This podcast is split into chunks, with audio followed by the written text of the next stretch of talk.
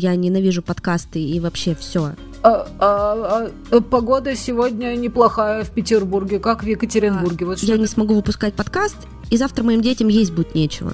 Кто-то купается, как сыр в масле. И я стала не только шлюхой, но еще и бульварной журналисткой. Я ночью не могла спать, потому что мне казалось, что меня задушат во сне и украдут все мои вещи. Вы просто не понимаете. Так я не эксперт, и поэтому я, наоборот, задаю вопросы и спрашиваю. Чего такой сложный вопрос?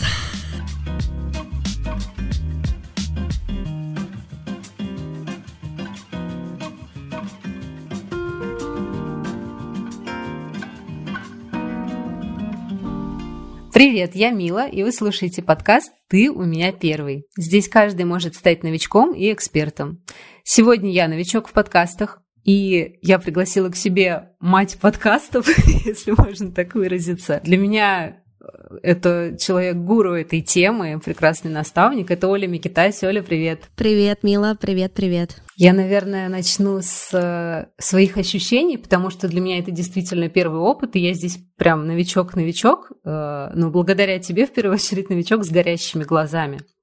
Только сегодня я увидела, что, оказывается, я за 2 недели первый выпуск запустила, настолько ты меня этим всем зажигаешь. Я вообще, если честно, в шоке. Я когда сегодня решила посмотреть, когда мы с тобой созванивались, и у нас была первая консультация, и потом увидела, что это было 16 января, а первый выпуск вышел у тебя 1 февраля, я думаю, кайф, круто. Это просто насколько надо гореть тем, что ты делаешь, и насколько нужно быть заряженной на это, чтобы сделать это за 2 недели. Ты большая молодец, я прям искренне восхищаюсь тобой. Настолько заряженной нужно быть, насколько зарядили, поэтому спасибо. Я имею в виду, что заряжаешь ты, и с твоим пинком у меня все началось, потому что впервые с подкастами вообще я столкнулась около 2 лет назад точно. Мне кажется, большинство на карантине вообще пришли к этому.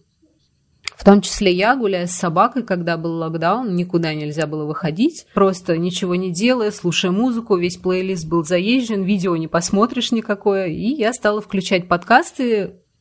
Первый, который мне попался, это был подкаст «Министерство любви». Не помню автора, к сожалению, но я подписана на нее в Инстаграме. Я слушала, да, этот подкаст. Да. И вот я его слушала по кругу и думала, как классно, и я бы могла делать то же самое. Села, подумала, как это можно делать, оглянулась вокруг, поняла, что ни одного микрофона нету, я просто очень отдаленно с аудио знакома, а вот с видео больше, и понимала, что какое-то оборудование надо. Вот это, наверное, первая мысль, которая всех обычно останавливает. Нужно что-то суперпрофессиональное. И пришла к этому, получается, я только через 2 года, но, как я понимаю, у тебя история начиналась тогда же. Расскажи, пожалуйста, как твоя искра зародилась к этому делу? Да, у меня все началось тоже в пандемию, где-то в апреле 2020 года. Мой на тот момент партнер, который был на 8 лет младше меня, весь такой модный, современный. Я ему сказала, что такое подкаст? Он говорит, смотри, у тебя в телефоне, у меня Apple, есть маленький такой фиолетовый значок. Я смотрю, и он действительно у меня есть, но он где-то в облаке летает, как и на самом деле у большинства людей, которые не знают, что такое подкасты. Я, его с облака подгрузила, и говорю, что тут слушать-то, какие подкасты? Он такой, я люблю подкасты про секс. И я такая, я не удивлена, если честно. И он мне посоветовал несколько подкастов. Это «Разве секс?» и «К тебе или ко мне?» студии «Толк», Крис Вазовский и Егорова. И вот подкаст «К тебе или ко мне» я послушала все выпуски, которые на тот момент были, буквально за несколько дней. То есть я помню, я пришла на работу, включила подкаст, делала рабочие всякие дела, я на тот момент работала управляющей в общепите, целый день слушала, я даже спать не хотела ложиться, настолько мне было интересно. Я такая, офигеть, круто. И начала так потихоньку подключать другие подкасты, в основном на тему взаимоотношений, психологии, воспитания детей, все около этой тематики. И потом прошло примерно полгода, и я подумала, а у меня такая интересная жизнь, может быть, мне тоже кого-то приглашать в гости и разговаривать на те темы, которые меня волнуют. Так, собственно, и родилась концепция моего подкаста. да, который называется «Нормально же общались», и я его позиционирую как подкаст для людей и про людей, что я не эксперт, и я приглашаю разных неравнодушных людей, моих друзей, знакомых, подкастеров, таких же, как и я, экспертов и врачей, поговорить на те темы, которые меня волнуют, на любые темы, касающиеся психологии, воспитания детей, взаимоотношений, дружбы, любых тем. И так потихоньку я начала по крупинкам собирать свой подкаст в октябре 2021 года, и он стал моим таким, знаешь, проводником в мир подкастов. То есть я на нем училась всему.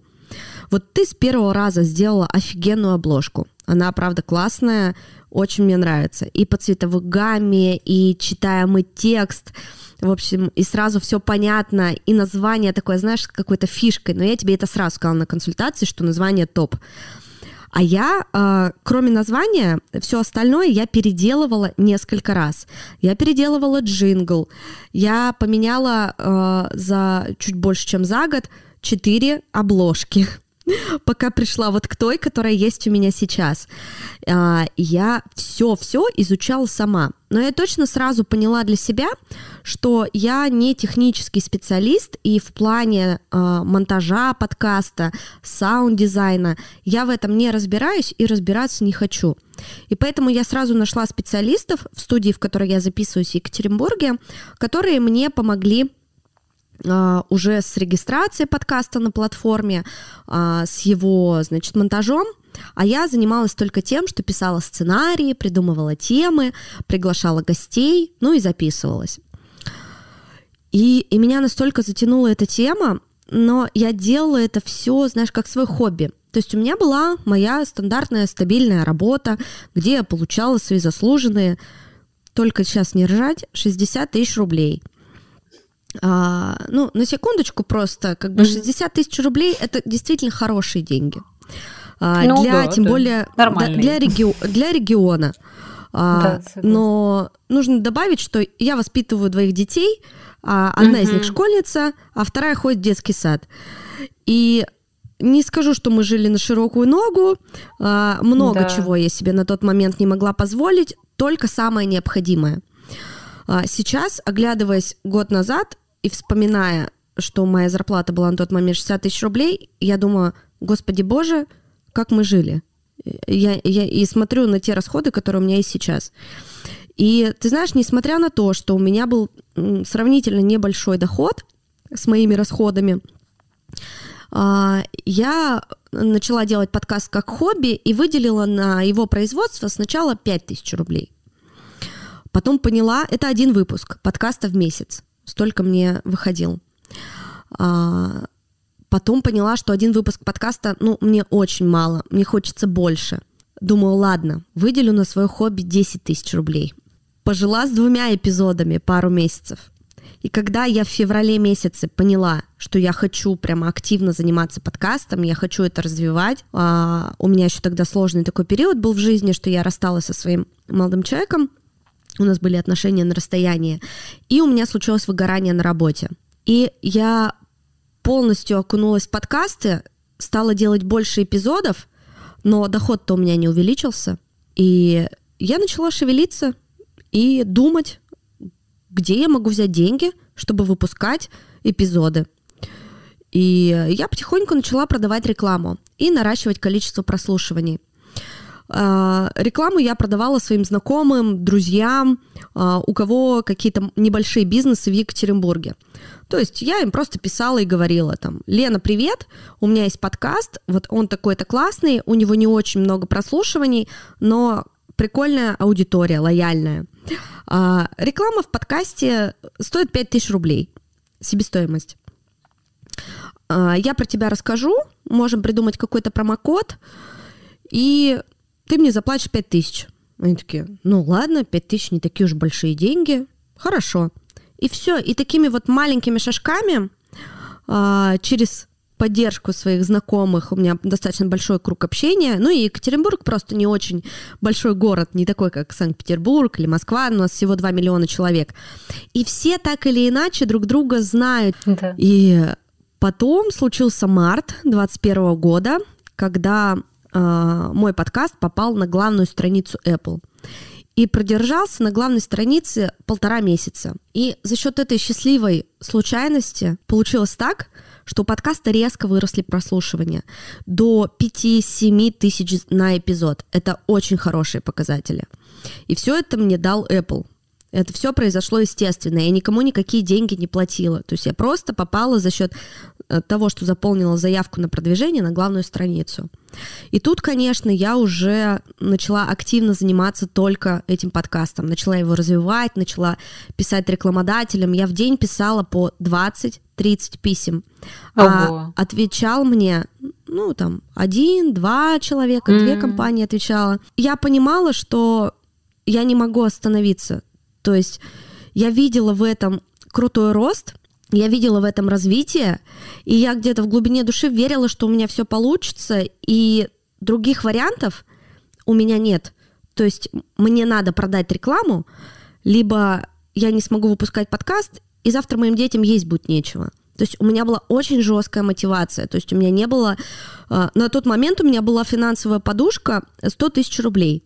100 тысяч рублей – это примерно 1,5 месяца жизни, которая вот у меня была до этого. С затянутым пояском. С затянутым пояском, да. Я забрала детей со всех секций, кроме английского языка, с продленки, с танцев, отовсюду. Оставила только английский, и младшая дочь ходила в садик за 4 тысячи рублей. Все остальное мы убрали. То есть у нас такой был... Я не скажу, что это был сухой паёк, но очень жили мы скромно пару месяцев. Так постепенно все закрутилось. Потом я в мае попала на менторскую программу. На последние деньги, буквально у меня было 10 тысяч, я приехала в Петербург, чтобы понять, хочу ли я там жить, а не потому, что там были у меня классные отношения. Я всегда очень любила Петербург.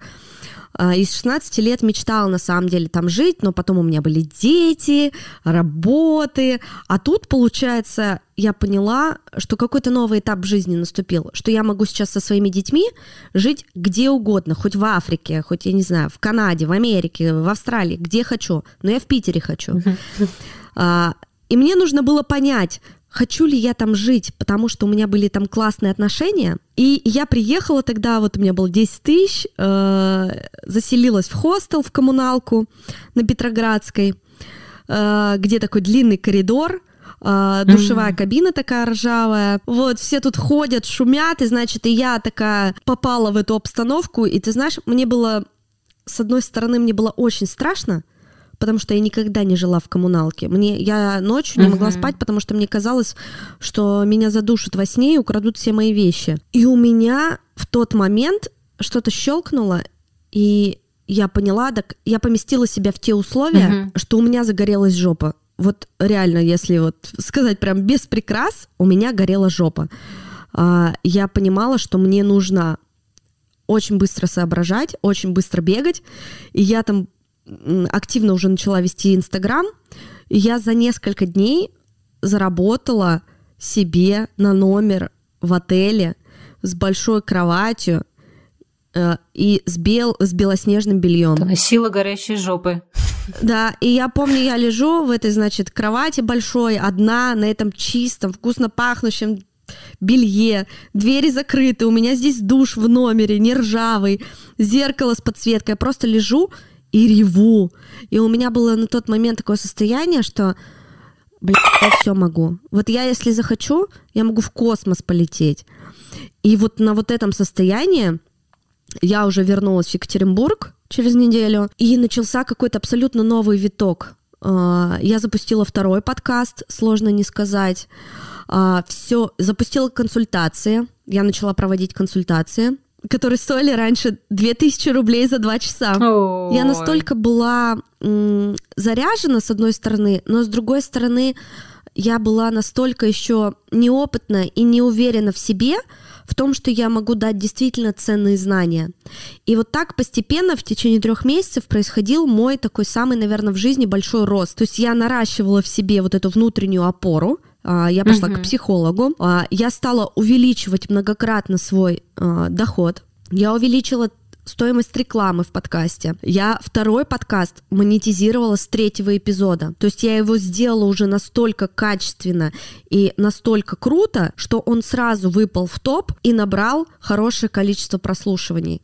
То есть рекламодатель приходит в подкаст, когда у тебя, как минимум 1000 прослушиваний на эпизод. И я уже к тому моменту, когда второй подкаст запускала, я уже поняла, как это работает. Я уже знала, что мне нужно делать. И поэтому я сделала второй подкаст, а к сентябрю месяцу, в начале сентября запустила 3-й подкаст со своими друзьями «Сколько денег на карточке». И журналист Дмитрий Колезев пригласил меня вести новостной подкаст. И таким образом в октябре у меня получилось 4 подкаста, и 3 из них еженедельных.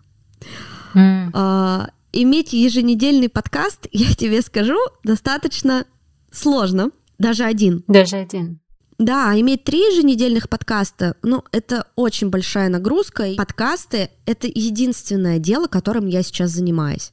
Да, то есть у меня есть мои подкасты, есть консультации по подкастам разовые, и есть наставничество по подкастам. Это тоже такое 3-е направление. И я понимаю, чтобы на все это иметь силы, энергию и максимально быть заряженным творчески, да, то есть это же постоянное генерирование идей, это постоянный какой-то анализ, это у тебя мозг, по сути, не отдыхает, ты постоянно общаешься с кем-то. Я поняла, что для меня самое главное, чтобы во всей этой истории я через пару месяцев не сказала, что я ненавижу подкасты и вообще все не могу. Мне нужно заботиться о себе в первую очередь, отдыхать, да, сначала маску надевать на себя, потом на всех остальных. Вот такая вот история. Да, у тебя такая искра, которая все еще длится, получается, потому что видно все время огонь в глазах, и мне кажется, это настолько важно, когда занимаешься любимым делом. Так ярко у тебя видно, как когда начинаешь заниматься тем, что нравится, не обращаешь внимания сначала на цены, не обращаешь внимания, особенно сколько времени это может занимать. Просто делаешь, а потом понимаешь, что, черт возьми, вся энергия-то у меня лежит там. Да. Оля, расскажи мне, пожалуйста, помнишь ли ты свой первый выпуск? Как ты его записывала? Какие эмоции, может быть, испытывала? Первый выпуск — это, наверное, самый незабываемый выпуск из всех, которые у меня были. Это единственный выпуск, который я перезаписывала 2 раза. Ого! Во-первых, этот выпуск назывался «Отношения с разницей в возрасте». Я уже в начале нашего разговора упомянула, что мой бывший партнер был младше меня на 8 лет. Плюсом я еще была его управляющей. Он работал у меня барменом. Плюсом там были еще потом отношения на расстоянии. Такой очень кокон, микс. Прям. Да. И еще вдобавок к этому партнеру я ушла от своего мужа, с которым прожила вместе 13 лет. Там просто вообще все запутано. Комбо прям, реально. Комбо, да. Мне хотелось это затронуть именно первой темой, потому что я очень часто сталкивалась с историями, когда женщина старше, мужчина намного младше, не на год, не на 2, а прям намного. 8 лет — это реально много. Когда тебе 31, а партнеру 23. То есть это, такая существенная разница. И когда еще у женщины есть дети. И я такая, наверное, эта тема самая волнующая. Я пригласила, чтобы мне было не страшно. Я об этом тоже на консультации говорю. Кого звать в подкаст первыми? Зовите близкий круг людей. Зовите тех, с кем вам не страшно. А потом постепенно увеличивайте круг знакомых, а потом совсем незнакомых. У вас уже будет уверенность в себе, вам уже будет не страшно. Вот эта вот уверенность вы можете написать потом хоть папе римскому. На самом деле это так работает. То есть уже настолько становится не страшно и настолько становится пофигу, откажут тебе или нет. Это на твою самооценку никак уже плохо не сыграет. Я позвала свою одну из лучших подруг. У нее муж старше на 6 лет. И у них очень такая интересная история, у них уже есть дочка, у них классные отношения, и она для меня всегда была примером офигенных отношений. Я позвала ее и позвала тоже свою знакомую. Это девушка Димы Колезева, моего соведущего новостей. А у них разница в возрасте была 11 лет. То есть Дима старше Ани на 11 лет. Я думаю, классная история, девочки поделятся своими историями, я своей. Я сценарий писала 2 недели, сценарий по ролям. Сначала говорит Оля, а потом отвечает Аня, потом отвечает Таня, и вот так далее. Все мы записались, вроде бы так все хорошо. Все такое по сценарию. Мандраж, да, по сценарию. Потом я слушаю готовую дорожку, и такая, что это за говно? Вот реально. Я такая, господи, истории, конечно, очень интересные, но когда ты в подкасте читаешь что-то по бумажке, это настолько чувствуется. Это, знаешь, когда ты смотришь новости и видишь, что у человека, у ведущего... Глаза бегают. Бегают глаза по тексту, который перед ним. Да. И ты такой, господи, это такая порнография. И я помню, сижу, думаю, все. Короче, ничего у меня не получается, никогда не получится. Ведь опыта у меня вообще никакого не было никогда. Держать беседу, держать слушателя, подбирать слова, контролировать свою речь, чтобы у тебя не было слов-паразитов, цоканий всяких, вот этого всего. У меня не было такого опыта. И я звоню девочкам, пишу им, точнее, чуть ли не рыдаю. Говорю, девочки, получилось такое говно, пожалуйста, давайте запишемся еще раз. Как раз вот здесь о близком круге. Да, почему первый круг, первых гостей нужно звать из близкого круга. Девочки говорят, конечно, без проблем.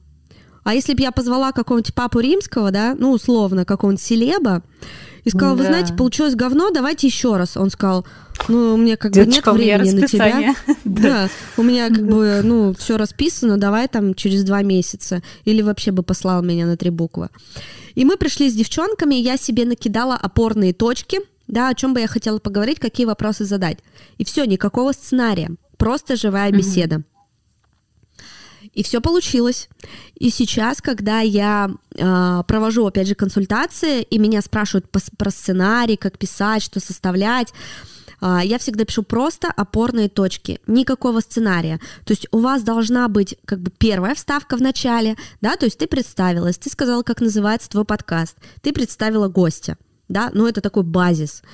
И в конце, когда вы этот подкаст дослушаете, Мила вам скажет, пожалуйста, подписывайтесь на подкаст на всех площадках и не забывайте оставлять отзывы и ставить комментарии, ставить звезды, потому что это очень важно. Во-первых, это помогает продвижению подкаста, а во-вторых, мне будет очень-очень приятно получить обратную связь. Понимаешь, о чем я? А все, что посередине, конечно, вот все, что мы сейчас, о чем с тобой говорим, у тебя, конечно же, есть опорные точки, которые ты вопросы мне задаешь, ты их себе выписала. И я тебя попросила мне их не отправлять. Да. Да, но некоторым гостям, кто приходит в первый раз, вообще никогда не имел опыт с подкастами, конечно, отправить им вопросы будет логично. То есть человек вообще не знает, что там будет, как там будет, зачем, почему. И отправить краткий пул вопросов никогда не будет лишним. А если человек уже записал за год 90 эпизодов, то можно ему вопросы не присылать. Да, то есть он и так найдет, что сказать, и он знает, что нет ничего лучше, чем импровизация. Это интересней. Конечно, живая беседа, это же так прекрасно. Слушай, а вот не было ли у тебя, у меня просто такой самый страх оказался, наверное, самым идиотским. Понятно, что я испытывала трепет, волнение, не понимала, записывала свой первый выпуск я с подругой тоже. Классный такой лайфхак, потому что ты не чувствуешь какой-то стенки, ты не боишься задать вопросы, и беседа всегда живее будет, это правда. Я столкнулась с таким страхом, когда участвовала в качестве гостя в первый раз в подкасте, с тем, что я записала дорожку, и она сотрется. Вот, а вдруг она куда-нибудь денется? А сейчас я что-нибудь не так нажму, хотя я эту программу знаю, с чего бы, какого бы хрена я должна нажать что-то другое, я не знаю, но вот этот страх, что «а что я им потом скажу?» Вот у тебя было ли такое? А вдруг у тебя вообще стиралась реально дорожка? Если да, расскажи, пожалуйста. Ты знаешь, самые мои основные страхи. Первый, что я не нажму кнопку записи. Я просто записываюсь в студии всегда, и у меня здесь такой большой аппарат, который называется рекордер. И на нем есть такая кнопка «Рек», ты ее нажимаешь, и дорожка пишется. Соответственно, иногда я, когда болела дома, когда все было закрыто, я писалась на диктофон. У меня все время был страх, что закончится память. Это раз. Второе, что мне кто-нибудь позвонит, и дорожка, значит, выключится. И что сотрется, кстати, не было такого страха, но я вообще, знаешь, такой человек, который вот прямо аккуратненько нажимает на эти три точечки, нажимает «Сохранить» и сохраняет их сразу на все доступные диски. На Google диск, на Яндекс диск и еще себе в диктофон, в память телефона. То есть я вот такой паникер на самом деле, потому что страх действительно оправдан. Но одно дело, когда ты что-то для себя пишешь, а другое дело, когда ты для гостя пишешь и такой, да, потом, блин, что я наделал? А для того, чтобы тебе никто не позвонил, кнопочка авиарежим. Я лечу в самолете сейчас, да. Да, вот. А для того, чтобы была память, и память не закончилась, просто заранее проверяешь, что там у тебя с хранилищем, чистишь его, ну, то есть страх убирается. Но еще страх один есть, что я записала полную херню. И ты знаешь, спустя вот сколько, я уже больше года занимаюсь подкастами, и вот там записала уже реально 90 выпусков за прошлый год, за 2021. И каждый раз, после каждой записи я выхожу и думаю, что-то какая-то херня получилась. Да никто вообще это слушать не будет, а партнеры, которые вписались в этот выпуск, скажут, ну, блин, что-то, Оль, какое-то говно получилось. Каждый раз, вот ты не поверишь. То есть это вот мой синдром самозванца, чертов, я все работаю с терапевтом над ним, но, видимо, это такая большая работа, поэтому это никуда не девается, но у всех по-разному. Кто-то думает, господи, я гениален, я сделал свою самую лучшую вещь. Или, например, у меня есть несколько эпизодов, которые собрали по 10 тысяч прослушиваний, это рекордное. И когда какой-то очень крутой выпуск выходит, и я прям чувствую, что он очень крутой, много обратной связи, и я постоянно думаю, что лучше я уже ничего не запишу, или интересней гостя я уже не позову. То есть это постоянная работа. Вот. И, возможно, это неплохо, потому что это меня мотивирует и как-то придает мне каких-то сил делать еще круче, еще больше каких-то знаний, почерпнуть там извне. И еще знаешь, какой страх?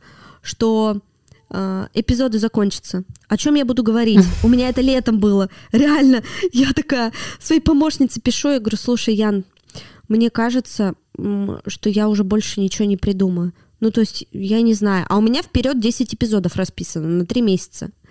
Она говорит, Оль, ты что? Ты через 2 недели проснешься и еще 10 придумаешь. То есть твой подкаст, он такой, он про жизнь. И там эпизоды, они просто, знаешь, льются, как из рога изобилия. И некоторые меня спрашивают, как ты придумываешь эпизоды? Я говорю, я иду в бар с подружками. Смотрю вокруг.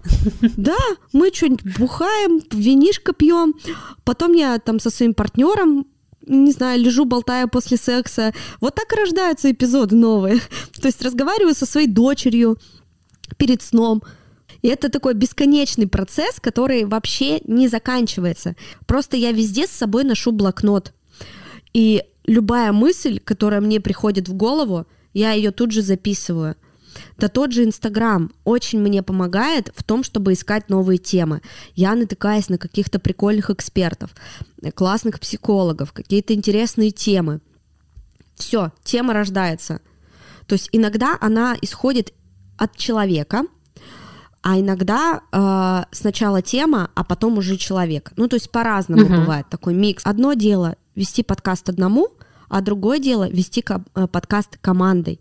Помимо различных финансовых моментов, тут могут возникнуть и такие моменты, как распределение обязанностей. Поэтому тоже все, кто хочет запускать подкаст парно или с партнером, или с друзьями, или там с подругой, с коллегой, с кем угодно, нужно на берегу сразу договориться обо всем. И желательно не вот так, а в переписке, потому что вы всегда можете к ней вернуться и посмотреть, так, ну смотри, Кать, у тебя вот такие были задачи, это не мои задачи, ты их делаешь. Катя такая, блин, точно, я затупила, это же моя задача, я должна это делать. И то же самое потом из этих задач определить, кто какой будет процент с подкаста получать. Это очень важно, потому что когда подкасты запускают в паре, совершенно об этом не думают. Да когда там будет, когда к нам рекламодатели придут, да, может, вообще никогда не придут. К нам «Сколько денег на карточке» через 2 месяца пришли рекламодатели.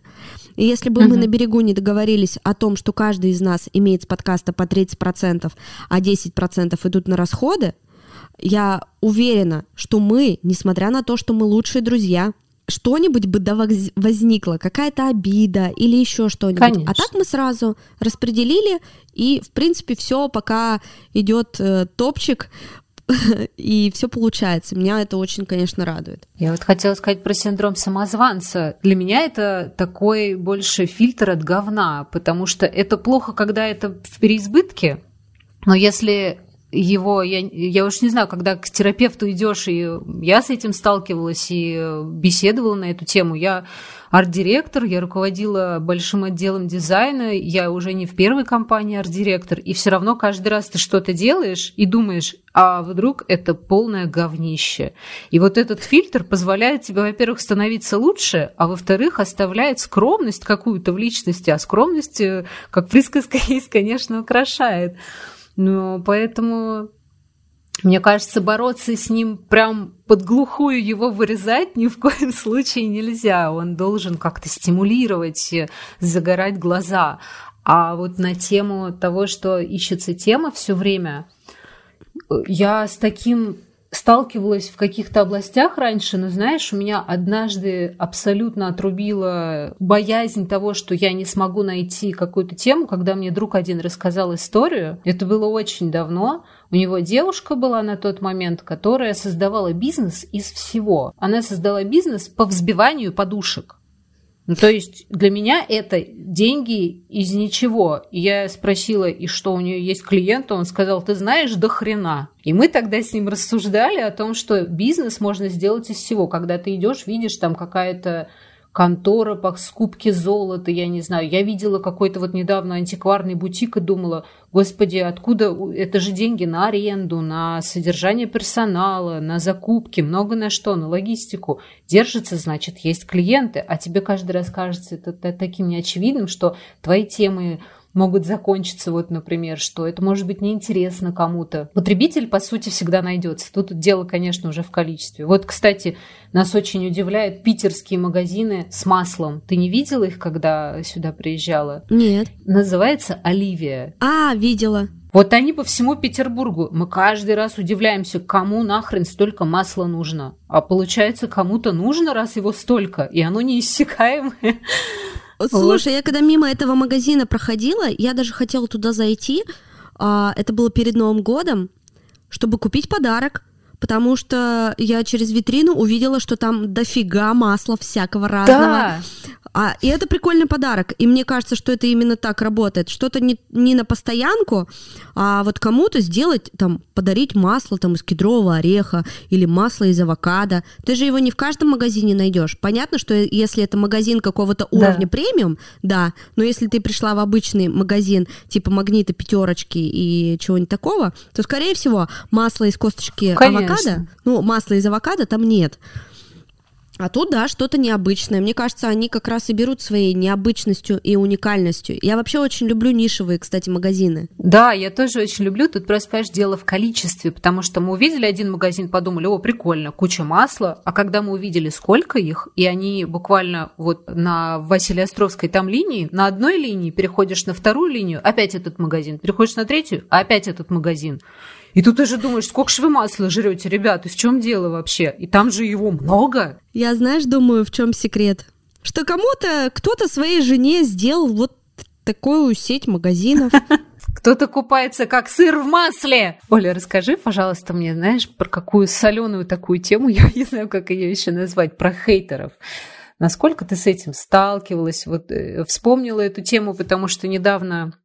Я записывала коротенький эпизод для новостного вашего выпуска, где подробно, причем пыталась объяснить, как я хожу в маске, как я себя защищаю, и все равно нашелся человек, значит, который там какого-то пинка попытается дать, и заметила у тебя комментарии, некоторые довольно такие токсичные в своем роде. Меня удивляет твоя выдержка, но я понимаю, что когда ты этим занимаешься, конечно, наверняка надо иметь такой запас нервов и настроения, чтобы не реагировать на это, на все.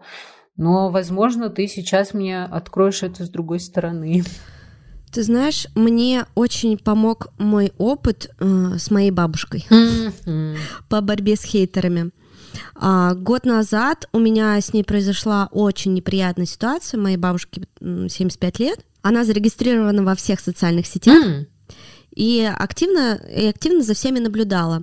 И когда вот началось такое мое очень яркое развитие, яркое проявление себя, я начала в Инстаграме выкладывать фотографии в белье.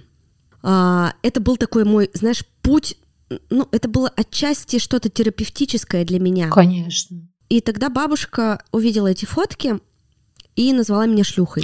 И я еще на тот момент начала вот только-только развиваться в подкастах, писала тексты, прошла писательский курс и начала очень много писать личного в Инстаграме. И я стала не только шлюхой, но еще и бульварной журналисткой. Это был первый вообще хейт в моей жизни, который я очень тяжело переживала. Настолько тяжело, что мне прям не хотелось... Прости, ради бога, что перебью, просто мне кажется, это важная такая штука. Она это публично писала все или в личное тебе отправляла свое мнение? Нет, она мне звонила мне и высказывала это. Угу. Я пыталась как бы никак не реагировать, закрыться, но все равно бабушка есть бабушка, это как бы твой близкий человек. И я очень сильно переживала, я на тот момент еще не была в терапии, я ее заблокировала. Какое-то время я даже с ней не общалась, несколько месяцев. И она у меня провисела в блоке. Вот все мое развитие, которое происходило за этот год, она все это время висела в блоке. А за это время мой Инстаграм сильно развился, у меня там новые фотосессии появились. Потом я ее разблокировала, она меня попросила ее разблокировать и сказала, что больше никаких комментариев от нее не будет. Знаешь, почему она попросила меня разблокировать? Потому что мы сидели на каком-то семейном празднике, там была моя мама, тетя, значит, братья, сестры, все на меня подписаны. И мы все, значит, обсуждали там мою жизнь, что у меня происходит, какой у меня там классный, интересный блог. А бабушка сидела и молчала. И ей нечего было сказать. А потом, когда мы уходили, она говорит, я даже не могла поддержать разговор, я даже не знаю, что у тебя в жизни происходит.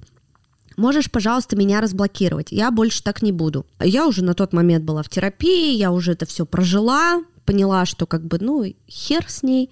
Я говорю, ладно, хорошо, до первого твоего комментария. Все, она перестала комментировать. Ты знаешь, мне вот эта ситуация очень помогла...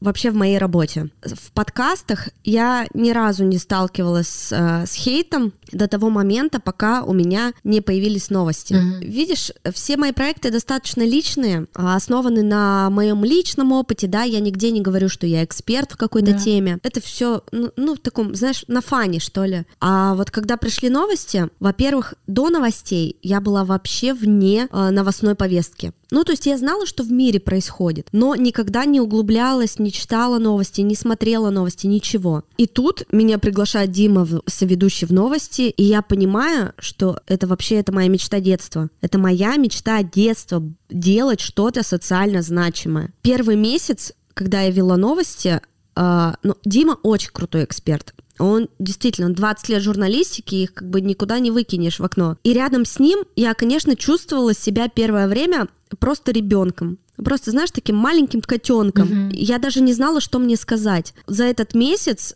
я столкнулась с тем, что мы еще стали подкаст на Ютубе выгружать.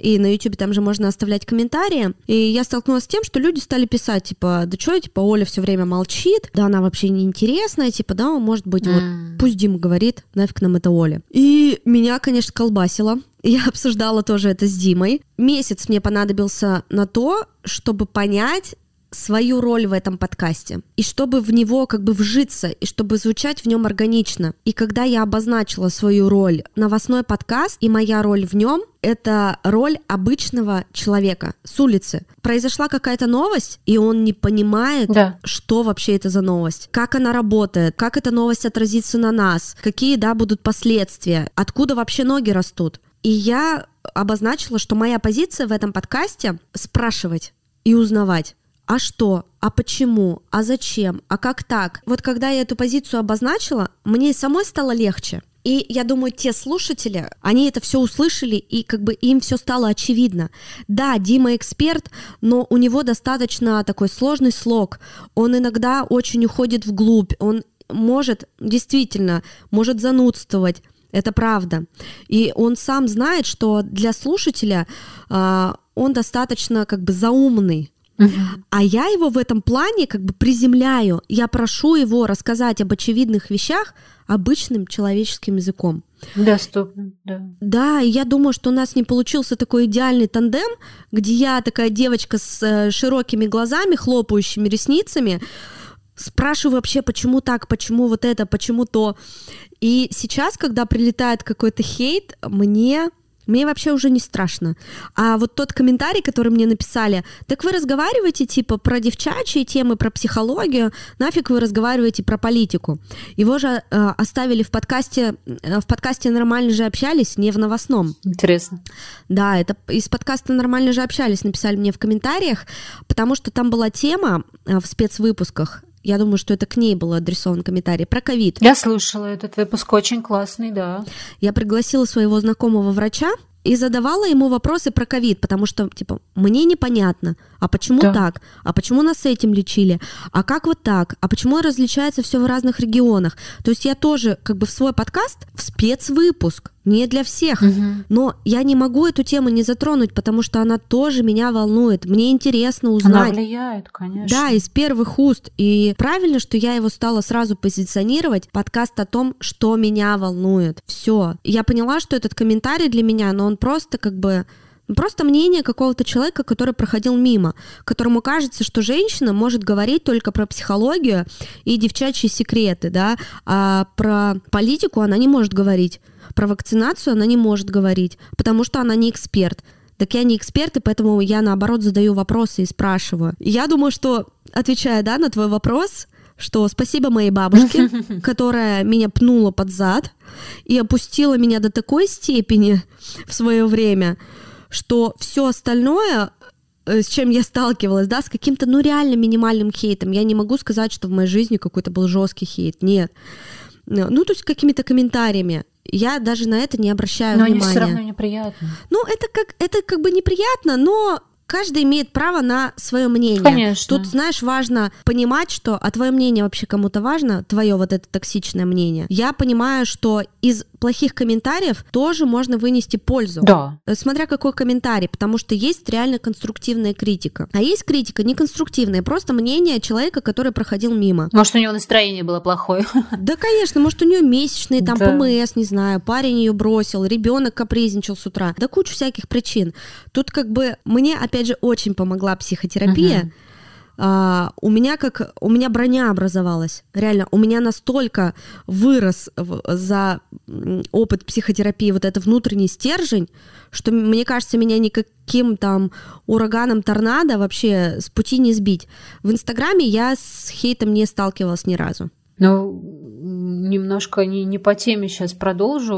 Выхвачено из беседы, из того, что ты рассказывала, мне очень нравится и новостной как раз подкаст, потому что это первый подкаст, честно скажу, который я слушаю только потому, что он реально доступный. Пусть это звучит как угодно для тупеньких девочек, гендерно как-то там обозначено, но это действительно ты проводник для людей, которые этим не интересовались, потому что сложно, потому что не задать вопросы, потому что все преподносится профессионалами, часто, естественно, без фильтра для обывателя, скажем так. И это тоже нормально. Дима в этом плане, мне кажется, огромный профессионал, как раз, что он тебя позвал, зная, что ты для него такой проводник, чтобы общаться с большей аудиторией на важные темы. Это очень круто. Мне это в моей профессии всегда напоминало. Я начинала с фотографии изначально, и я очень... Сейчас я в дизайне кручусь много. И я всегда очень скептически относилась, когда делали произведение искусства какое-нибудь, знаешь, и возле него надо стоять с бокалом, с умным видом кивать, и типа да-да, прекрасно, а о чем не смог художник донести? И сразу все говорят, просто не понимаете. Если ты делаешь какое-то творчество, порыв души, ты имеешь право, но когда ты заявляешь себя, например, мое личное мнение, как режиссер, как художник, который говорит со зрителем, если зритель не понял, то ты хреново сообщил. И вот как раз Дима в этом плане как художник, который классно пошел и сообщил свою мысль. Это очень круто, что есть возможность погружаться в такие вещи. Оль, хочу тебя попросить ответить, наверное, перед финалом. Хочу тебя попросить ответить. Ну, попроси. Перед финалом выпуска. Что там будет? Блиц, как у Дудя? Нет, я, кстати, не смотрела ни одного выпуска Дудя. Вот такие пироги. Так что это хороший лайфхак, чтобы пригласить кого угодно, кто смотрел много выпусков, потому что таких гораздо больше людей. А я такая, он у меня первый. Или Дудя. Или Дудя, да. Это было бы неплохо. На главный вопрос ответить, почему каждому нужен подкаст. Чего такой сложный вопрос? Я просто знаю, что ты с этой темой, с этим вопросом выступала, когда в Петербурге приезжала в моем тоже любимом отеле Байвертикаль.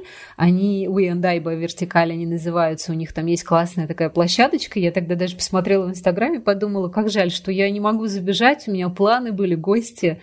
И ты там говорила, почему каждый должен иметь свой подкаст. У меня есть на этот счет свое мнение, когда я где-нибудь обязательно выскажу, мне важно от тебя это услышать, потому что ты за это момент уже стала таким экспертом, хоть ты это и отрицаешь периодически.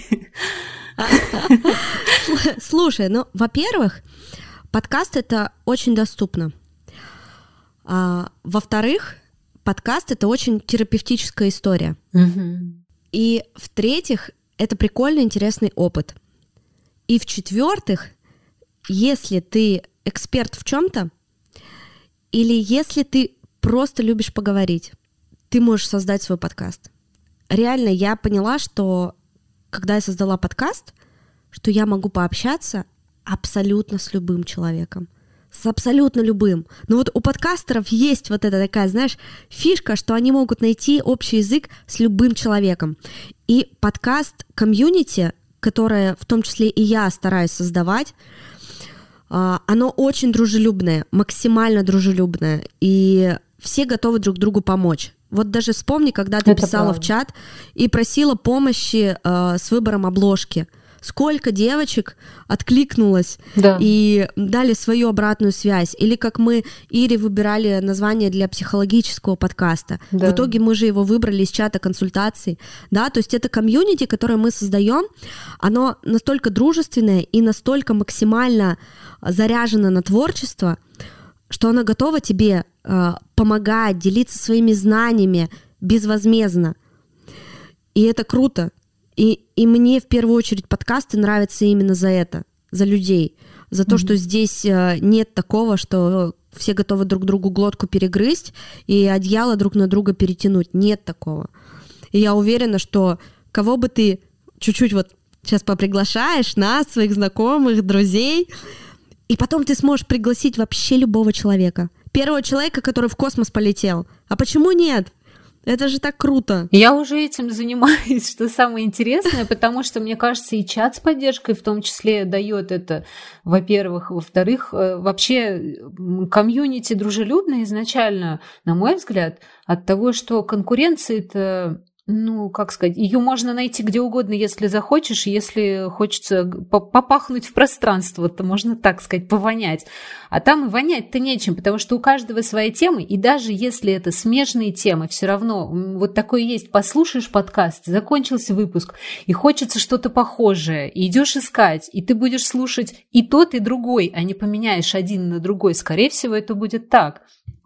Отличие, конечно, кардинальное такого аудиоблога, скажем так, от видеоблога в Инстаграме, когда уже начинается вот это вот раскрутки, разогревы, посмотри на мой день, ты все время должен быть в картинке, и вот как-то тебя на это подсаживают, это специальный механизм, я просто в маркетинге довольно долго работаю и понимаю это, и меня от этого еще более тошно становится, а подкасты настолько искренняя сейчас стезя, вот, которая не заполнена еще какими-то вот этими маркетинговыми штучками, что можно просто прийти и поболтать, как на кухне с чаем или как в баре с винишком. Это да, очень и круто. Вот как раз почему он нужен каждому, потому что это душевно, потому что это прикольно, потому что это дает тебе много классных положительных эмоций. Тебе не нужно играть на публику, тебе не нужно накладывать маску, тебе не нужно думать о том, как ты выглядишь во время записи. Я пару раз на запись приходила вообще после бани, ну такая после массажа, после сауны, такая, знаешь, тут с дулей на голове, с красным таким лицом. Никто меня не видел, и мне было кайфово, и я была максимально в этом расслаблена, и я получала от этого удовольствие. Поэтому, да, я считаю, что подкаст нужен каждому, кто хочет проявляться, да, это сейчас очень часто эту фразу употребляют в инфопространстве. Проявляйтесь, занимайтесь тем, что вам нравится. Угу. Это кайф, это прикольно. Я даже смотрю, как у тебя глаза горят, как ты рада, как ты реально этим вдохновлена, и как тебе хочется там заниматься всем, даже монтажом самой, да, то есть вот этим производством, по крупинкам это собирать. Это же так круто. И я уверена, что и другие проекты твои выиграют, когда ты в таком состоянии классном, заряженном. Да, конечно. Вот. Поэтому спасибо тебе большое, что ты меня пригласила. Вопросы закончились? Да. Нет, их на самом деле еще много, но мы болтаем уже больше часа. Я поняла, что мы больше часа. Вот это вот один из плюсов подкаста. Время летит просто незаметно, хотя ты идешь на запись и думаешь, господи, а если вопросы закончатся, о чем я буду говорить? И вот это погода сегодня неплохая в Петербурге, как в Екатеринбурге. Вот что-то такое как будто. Но да. Это всегда по-другому. В Екатеринбурге весна, если что. Да, в Петербурге зима, как обычно, если что. Ну, снег хлопушками, все нормально, приезжай. Тут прям хорошая зима. Скоро буду, выезжаю. Спасибо тебе большое, что пришла и поучаствовала, побеседовала со мной. Мне было очень приятно. До новых встреч. Подписывайтесь все на всех площадках. На Олины подкасты обязательно тоже подписываемся. Ставим отметку не менее 5 звезд, от 5 и выше. До новых встреч. Пока. Пока.